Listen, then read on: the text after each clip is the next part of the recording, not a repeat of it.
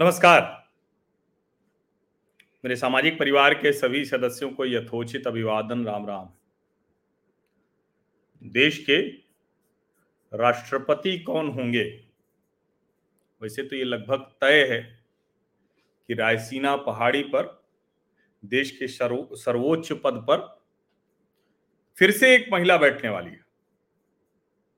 भारत में किसी भी तरह से देखें, किसी भी पैमाने पर देखें, तो भारत के लोकतंत्र ने, भारत के राजनीतिक दलों ने लगातार, जिसको हम कह सकते हैं कि जो सर्वोच्च मापदंड हैं, उसको लागू किया अपने व्यवहार में,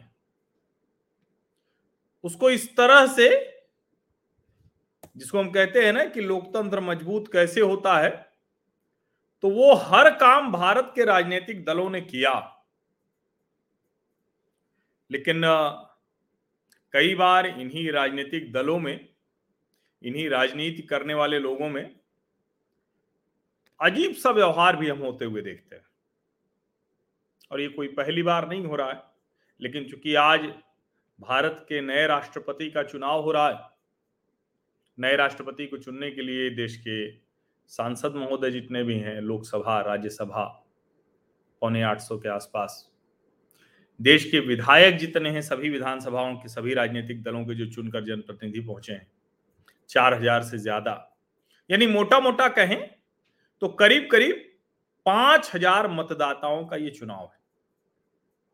लेकिन वो जो पांच हजार मतदाता हैं, वो देश के एक सौ चालीस करोड़ से ज्यादा जो भारत के नागरिक हैं, भारतीय नागरिक हैं, धर्म, क्षेत्र, जाति, भाषा, पंथ, वर्ग, सोच, उस सब का प्रतिनिधित्व करने वाले लोग, और वो सब मिलकर देश के संविधान, देश के लोकतंत्र को कैसे मजबूत किया जाए, इसकी चिंता करते हैं।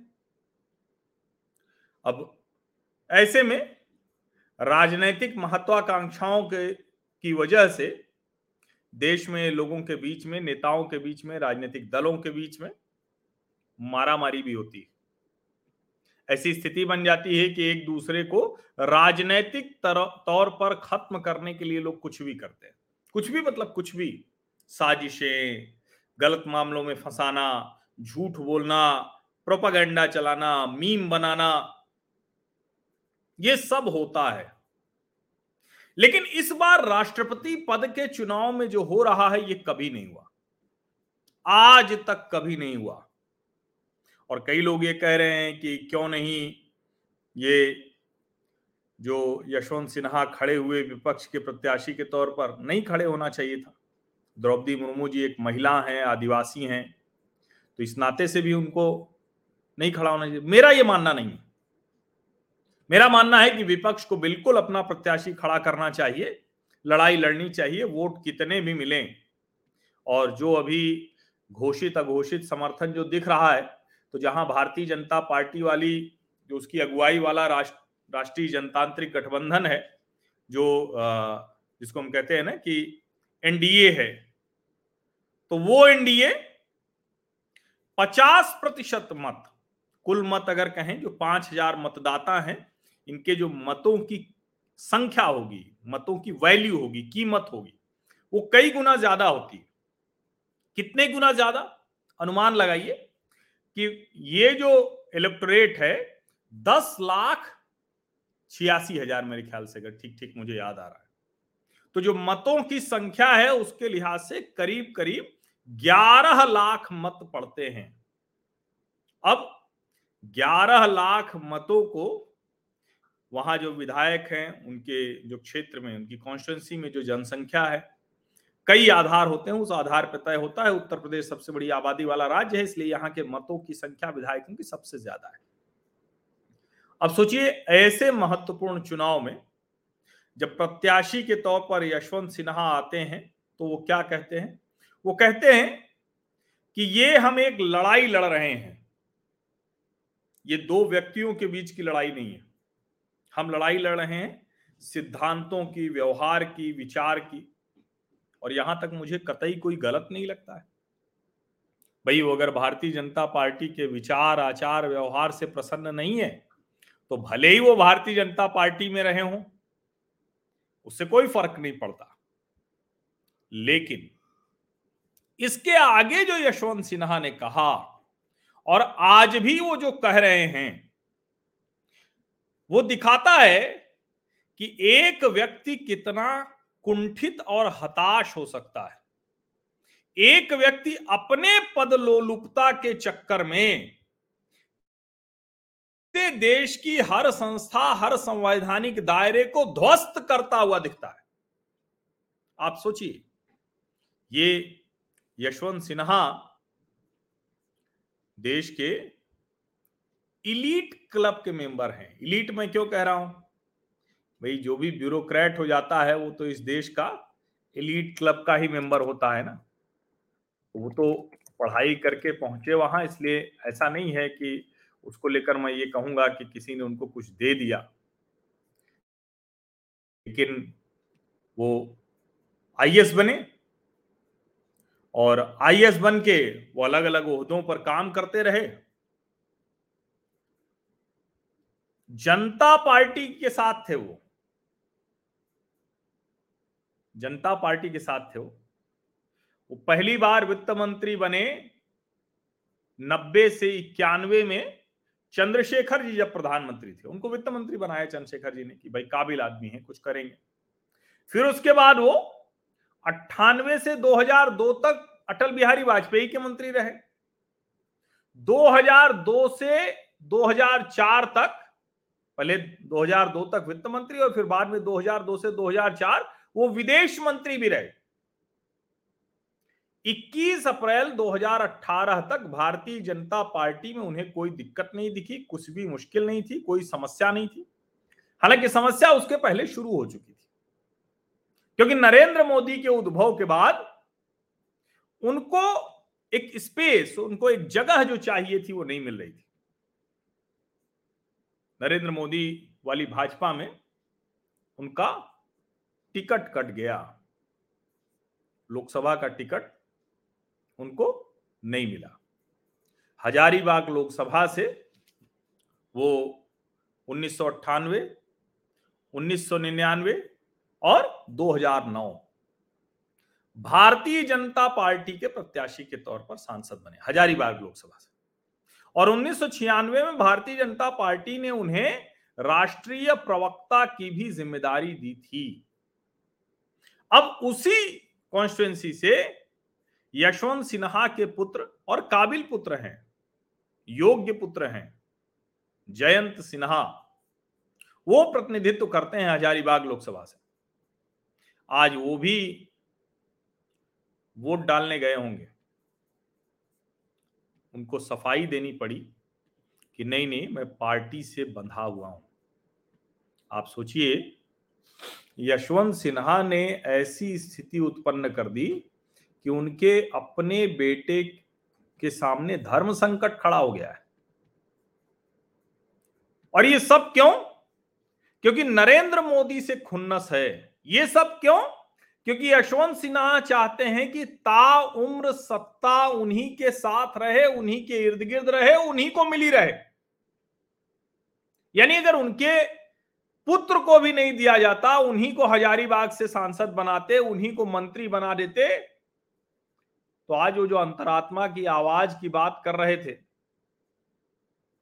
आज जो वो कह रहे थे कि आप अपनी अंतरात्मा की आवाज पर वोट कीजिए, ये लड़ाई विचार की है, विचारधारा की है, संस्थाएं खत्म हो रही हैं, संवैधानिक जो दायरे हैं वो टूट रहे हैं। समझिए,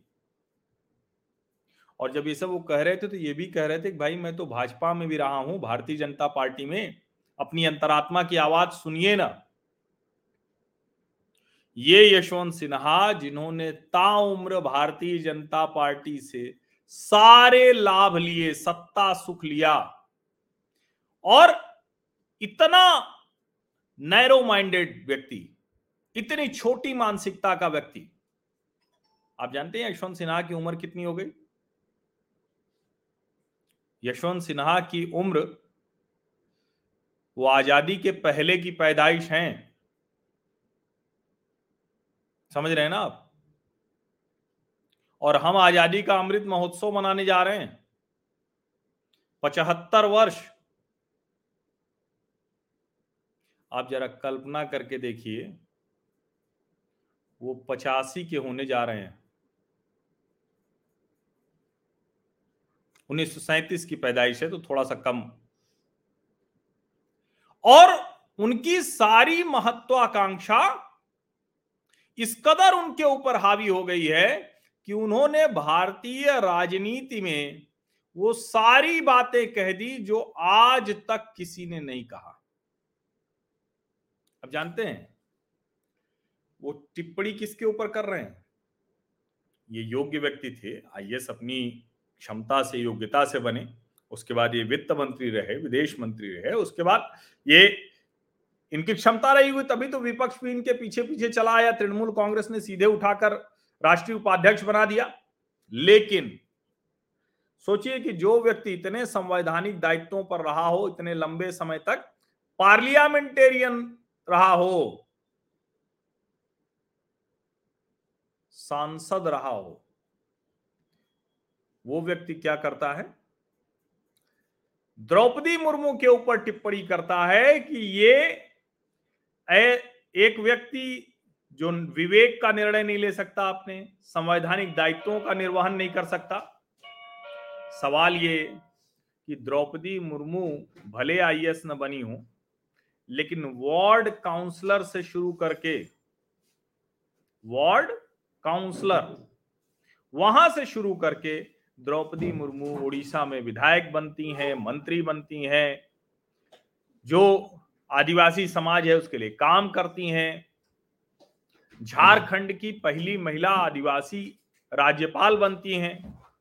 तो क्या यशवंत सिन्हा ये कह रहे हैं कि सारे जो संवैधानिक दायित्व थे उसको द्रौपदी मुर्मू निभा नहीं पाएंगे क्योंकि वो महिला थी और आदिवासी थी, वो रबर स्टैम्प है? क्या उनके अंदर विवेक नहीं है, उनके अंदर शक्ति नहीं है, उनके अंदर क्षमता नहीं है? और ये कहते हुए दरअसल यशवंत सिन्हा न सिर्फ द्रौपदी मुर्मू के ऊपर बल्कि इस देश की पूरी संवैधानिक व्यवस्था, लोकतंत्र पर सवाल खड़ा करने का काम कर रहे हैं। और मैं आपको एक जरूरी बात बता दूं, ये जो कहा जाता है ना, वो बार बार प्रजातंत्र प्रजातंत्र कह रहे थे, प्रजातंत्र नहीं भैया, लोकतंत्र। यहाँ राजा प्रजा का मसला नहीं है, लोकतंत्र है, लोकशाही है, डेमोक्रेसी है, डेमोक्रेटिक वैल्यूज हैं, कॉन्स्टिट्यूशनल लिमिट्स हैं। और उसको देश ने बहुत अच्छे से समझा है। अब इसके आगे आप सोचिए, ध्यान से सुनिएगा। ये नरेंद्र मोदी जो भारतीय जनता पार्टी चला रहे हैं, यशवंत सिन्हा कह रहे हैं कि भाई अब ये वो वाली भाजपा नहीं रही, हम तो भाजपा में ही थे। यशवंत सिन्हा को तो किसी भी पार्टी को समर्थन नहीं देना चाहिए। तृणमूल कांग्रेस को छोड़ दीजिए, अरविंद केजरीवाल को छोड़ दीजिए, मुलायम सिंह यादव को, जो मैं शिवपाल यादव का बयान सुन रहा था तो उन्होंने बड़ी तीखी बात कही, अखिलेश यादव को चिट्ठी लिखी है और कहा है कि भाई जो ये राष्ट्रपति पद के लिए विपक्ष के साझा उम्मीदवार यशवंत सिन्हा को जो आप समर्थन दे रहे हैं, जरा सुनिए क्या लिखा है उन्होंने। मैं आपका और समाजवादी पार्टी के शुभचिंतकों का ध्यान एक बेहद गंभीर व संवेदनशील विषय की ओर दिलाना चाहता हूँ। यह नियति की अजीब विडंबना है कि समाजवादी पार्टी ने राष्ट्रपति चुनाव में उस व्यक्ति का समर्थन किया है जिसने हम सभी के अभिभावक और प्रेरणा व ऊर्जा के स्रोत आदरणीय नेताजी को उनके रक्षा मंत्रित्व काल में पाकिस्तानी गुप्तचर संस्था आईएसआई का एजेंट बताया था। यह दुर्भाग्यपूर्ण है कि समाजवादी पार्टी को राष्ट्रपति प्रत्याशी के तौर पर एक अदद समाजवादी विरासत वाला नाम न मिला। यह कहते हुए मुझे दुख हो रहा है और क्षोभ हो रहा है कि जो समाजवादी कभी नेताजी के अपमान पर आग बबूला हो जाते थे, आज उसी विरासत के लोग नेताजी को अपमानित करने वाले व्यक्ति का राष्ट्रपति चुनाव में समर्थन कर रहे हैं। ऐसा लगने लगा है कि पूरी पार्टी मजाक का पात्र बनकर रह गई है। प्रिय अखिलेश जी, मुझे अपनी सीमाएं पता है, आप समाजवादी पार्टी के अध्यक्ष हैं। ऐसे में मेरा सुझाव है कि उपरोक्त बिंदुओं के आलोक में अपने फैसले पर पुनः विचार करें। सोचिए जरा, अकल्पनीय नहीं है। और सिर्फ इतना भर नहीं है, आप जरा सोचिए, जो यशवंत सिन्हा पूरे विपक्ष को खत्म कर दे रहे हैं। खुन्नस उनकी नरेंद्र मोदी से है, लेकिन खत्म विपक्ष को कर दिया, कमजोर कर दिया। कैसे कमजोर कर दिया?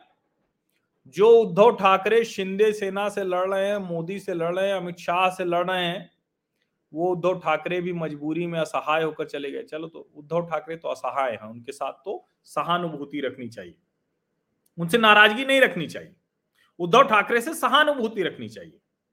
लेकिन उद्धव ठाकरे और शिंदे को छोड़िए, जिस ओडिशा से आती हैं द्रौपदी मुर्मू, संताल आदिवासी हैं, मयूरभंज जिले से आती हैं, नवीन पटनायक से रोज भारतीय जनता पार्टी सड़क से विधानसभा तक लड़ रही, लेकिन उनको लगा नवीन पटनायक को कि इससे बेहतर कुछ नहीं होगा, उन्होंने समर्थन दे दिया। झारखंड के हेमंत सोरेन, शिबू सोरेन, जिनसे भारतीय जनता पार्टी की भयानक लड़ाई चल रही है, हेमंत सोरेन पर भ्रष्टाचार के जाने कितने मामले हैं।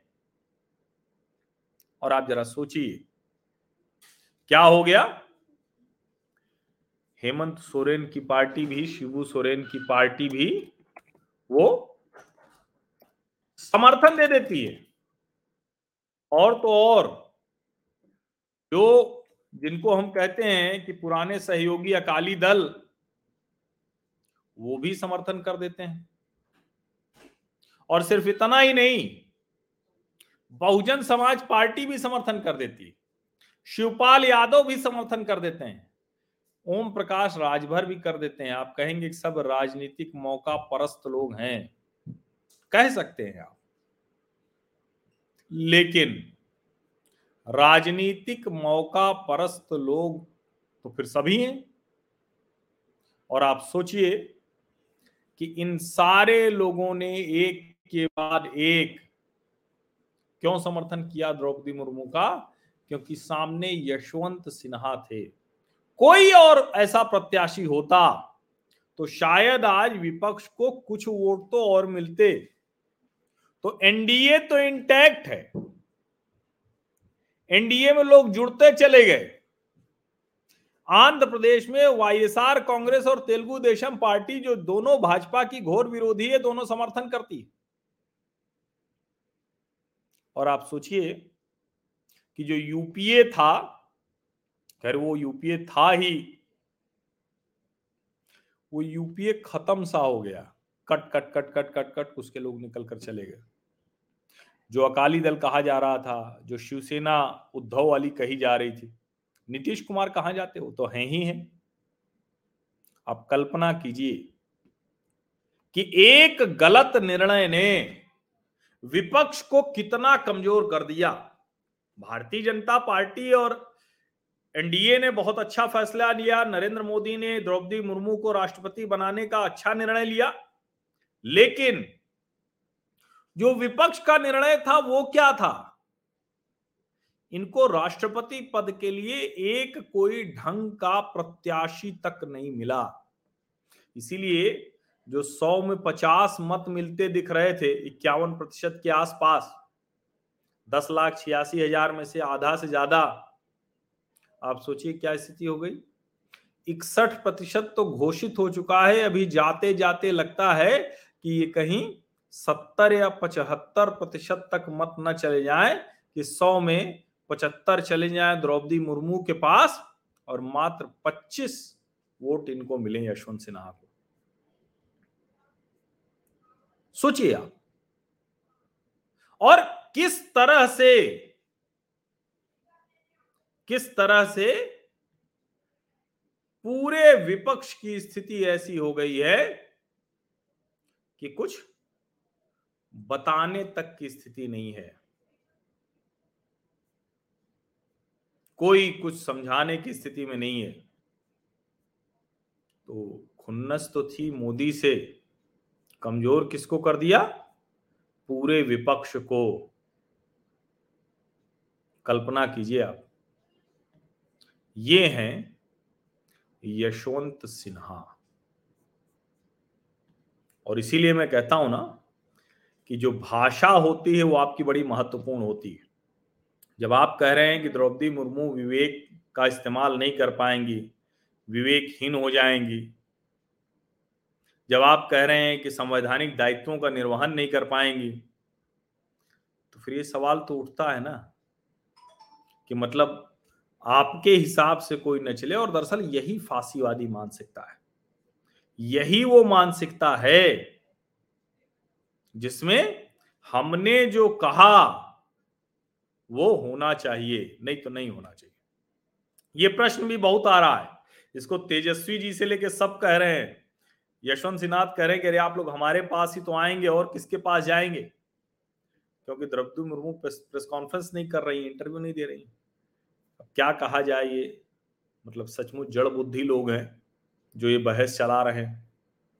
द्रौपदी मुर्मू किसी लोकसभा का चुनाव में नहीं है, वो प्रत्याशी नहीं है लोकसभा चुनाव की। ये प्रत्याशी हैं राष्ट्रपति पद के लिए, और सभी राज्यों में जाकर अपने लिए उन लोगों से मिलकर वो वोट मांग रही हैं। और ठीक है कि एक इंटरव्यू की परंपरा चली, साक्षात्कार लोग देने लगे, लेकिन देश के राष्ट्रपति को कॉन्स्टिट्यूशनल लिमिट्स में अपनी ड्यूटीज का निर्वहन करना है। कैंपेन थोड़ी न करनी है, मोदी जी की तरह चुनाव के पहले सैकड़ों इंटरव्यू थोड़ा न देना है। आपको अगर ध्यान में हो तो कोई चैनल नहीं बचा था नरेंद्र मोदी से, रैली वैली छोड़ दीजिए, हर चैनल को उन्होंने इंटरव्यू पे इंटरव्यू इंटरव्यू पे इंटरव्यू देके रीजनल से लेके नेशनल तक सबको इंटरव्यू दे डाला था। इतने इंटरव्यूज दिए। और अभी आपको याद होगा ना, एएनआई पे अभी तो इंटरव्यू दिया था उन्होंने स्मिता प्रकाश को, जो कृषि कानून वापसी के बाद वाला इंटरव्यू। तो ऐसा नहीं है, अपनी मैसेजिंग राजनीति में आप कैसे करते हैं वो महत्वपूर्ण है। ये अच्छा है, पत्रकार के तौर पर हम सब चाहते हैं कि सभी को प्रेस कॉन्फ्रेंस करते रहना चाहिए, लेकिन प्रधानमंत्रियों की प्रेस कॉन्फ्रेंस पहले भी कैसे होती रही ये हम सब जानते हैं। प्रधानमंत्री की प्रेस कॉन्फ्रेंस मतलब गिने चुने संपादकों को बुलावा,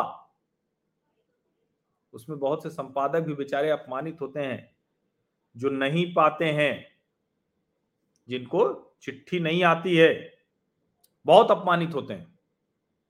जो आ जाते हैं, जिनको निमंत्रण आ जाता है, वो उसको बैज की तरह छाती पे लगा के घूमते हैं। समझिए, मैं इसीलिए कह रहा हूं कि ये जो शानदार देश की जनता ने तय किया तरीका कि कैसे इस मानसिकता के, फासीवादी मानसिकता के लोगों को दुरुस्त करना है, और उसके लिए लोकतंत्र के जरिए ये सब किया। अब लोकतंत्र में जनता सब तय करती है, जनता के प्रतिनिधि तय करते हैं, लेकिन उसके बाद भी आपका अपना बयान, आपका अपना कहा, आपका अपना व्यवहार, कई बार हो सकता है कि चीजें ठीक कर दे, लेकिन अगर उसी में गड़बड़ है, खोट है मूल में, तो कुंठित हताश मानसिकता के यशवंत सिन्हा। और आज अगर भारतीय जनता पार्टी से भी इनको फिर से बुला लिया जाए ना, तो ये नमस्ते हो जाएंगे। किधर से? ये जो अभी बातें कर रहे हैं इससे। घोर सत्ता लोलुप व्यक्ति है ये, घोर सत्ता लोलुप। और मैं तो अब ये भी कह रहा हूं कि अपने पुत्र का जीवन, राजनैतिक जीवन, वो खत्म करने पर आमादा है। वित्त राज्य मंत्री बनाए गए थे जयंत सिन्हा, अगर आपको याद हो तो, लेकिन इनको तो अपनी सत्ता चाहिए थी। इनको वित्त मंत्री बना दीजिए, कोई बात नहीं, नया खून है तो क्या हुआ, न्यू जनरेशन है तो क्या हुआ। अस्सी पार कर चुके हैं, लेकिन अभी इन्हीं को सब कुछ मिला रहे। आप सभी लोगों का बहुत बहुत धन्यवाद। बड़ी महत्वपूर्ण चर्चा है मेरे ख्याल से, आप भी देखिए, समझिए और इसको आगे बढ़ाइए। सब्सक्राइब जरूर कर लीजिए अगर अभी तक आपने सब्सक्राइब नहीं किया है तो, नोटिफिकेशन वाली घंटी भी दबा दीजिए। और हमारे इस सामाजिक परिवार को बड़ा करने के लिए, इस सार्थक सकारात्मक राष्ट्रीय विमर्श को आगे बढ़ाने के लिए आप लोगों से निवेदन है कि अपने सोशल मीडिया प्लेटफॉर्म्स पर, जिस भी सोशल मीडिया मंच पर है, फेसबुक है, ट्विटर है, आपको लगता है तो यूट्यूब पर भी इसको जैसे बढ़ा सकते हैं, अपनी कम्युनिटी में बढ़ा सकते हैं। उसके अलावा व्हाट्सएप ग्रुप है, आपके जो फैमिली, फ्रेंड्स, रिलेटिव्स, उनका जो पर्सनल ग्रुप्स है, जिनको आपको लगता है कि इस सार्थक सकारात्मक राष्ट्रीय विमर्श का हिस्सा उनको होना चाहिए, उनको इसमें शामिल अवश्य कीजिए। क्योंकि देखिए, मैं बार बार कहता हूं ना कि ये democratisation of media, democratisation society का समय है। मठाधीश कहीं के नहीं चल रहे, तो राजनीति में भी मठाधीशी न होने वाली है। आप सभी का बहुत बहुत धन्यवाद और ढेर सारी शुभकामनाएं। भारत का लोकतंत्र बहुत मजबूत है, भारत की लोकशाही बहुत मजबूत है। जिन लोगों को ये भ्रम है, चाहे वो सत्ता में बैठे हों चाहे विपक्ष में बैठे हों, जिनको ये लगता है कि हमारे लिहाज से चीजें नहीं हुई तो लोकतंत्र खत्म हो रहा है, उनकी मूढ़ता पर मैं क्या कहूं। ये तानाशाही फासीवादी मानसिकता खतरनाक है इस देश के लिए, लेकिन उसका दूसरा पहलू यह है कि जनता उस खतरे को काट दे रही, खत्म कर दे रही। आप सभी का बहुत बहुत धन्यवाद।